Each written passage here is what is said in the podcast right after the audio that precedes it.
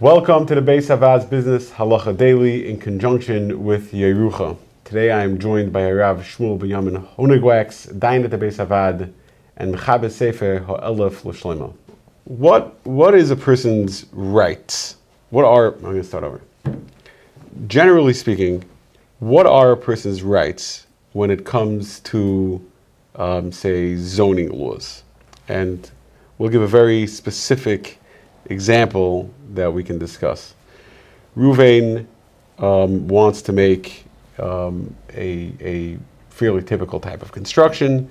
There's nothing in halacha that says, as it pertains to Niske Shchenim, that Ruvain cannot do this vis-a-vis Shimon, his neighbor, but he needs a variance from the local zoning laws in order to be able to make this construction project. Shimon is not so interested in Ruvain um, carrying out this construction project, and he wants to assert his rights in front of the zoning board to prevent Ruvain from getting the variance. Is he allowed to do that? That's a very, uh, very common issue that comes up.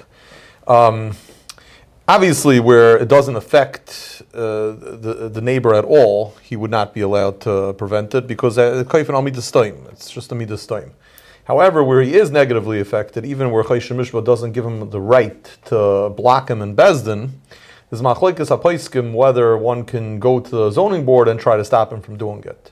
The Maharik says that you could, because the person is trying to obtain something new which he didn't have until now, and any person can try to stop him from getting that mitzvah, he calls it. He calls it a new mitzvah that he's trying to get.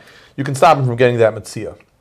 The Beis Yosef says that the Beis Yosef argues on the Maharik the, the, the, the, actual case that they were discussing was a situation where somebody was trying to move into a ghetto, so he was trying to petition the, the, the local nobleman to give him permission to move into the ghetto. So Maharik says anybody can stop him, can go and petition the nobleman not to give permission.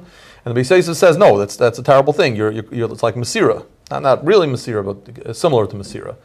La many can accept the Maharik's position, and that's why the minhag is to allow people to go to the zoning board and, and prevent uh, the neighbor from getting a variance. If you enjoyed this video and would like to receive more like it, or to sponsor future videos, please click the link below or visit beishavad.org.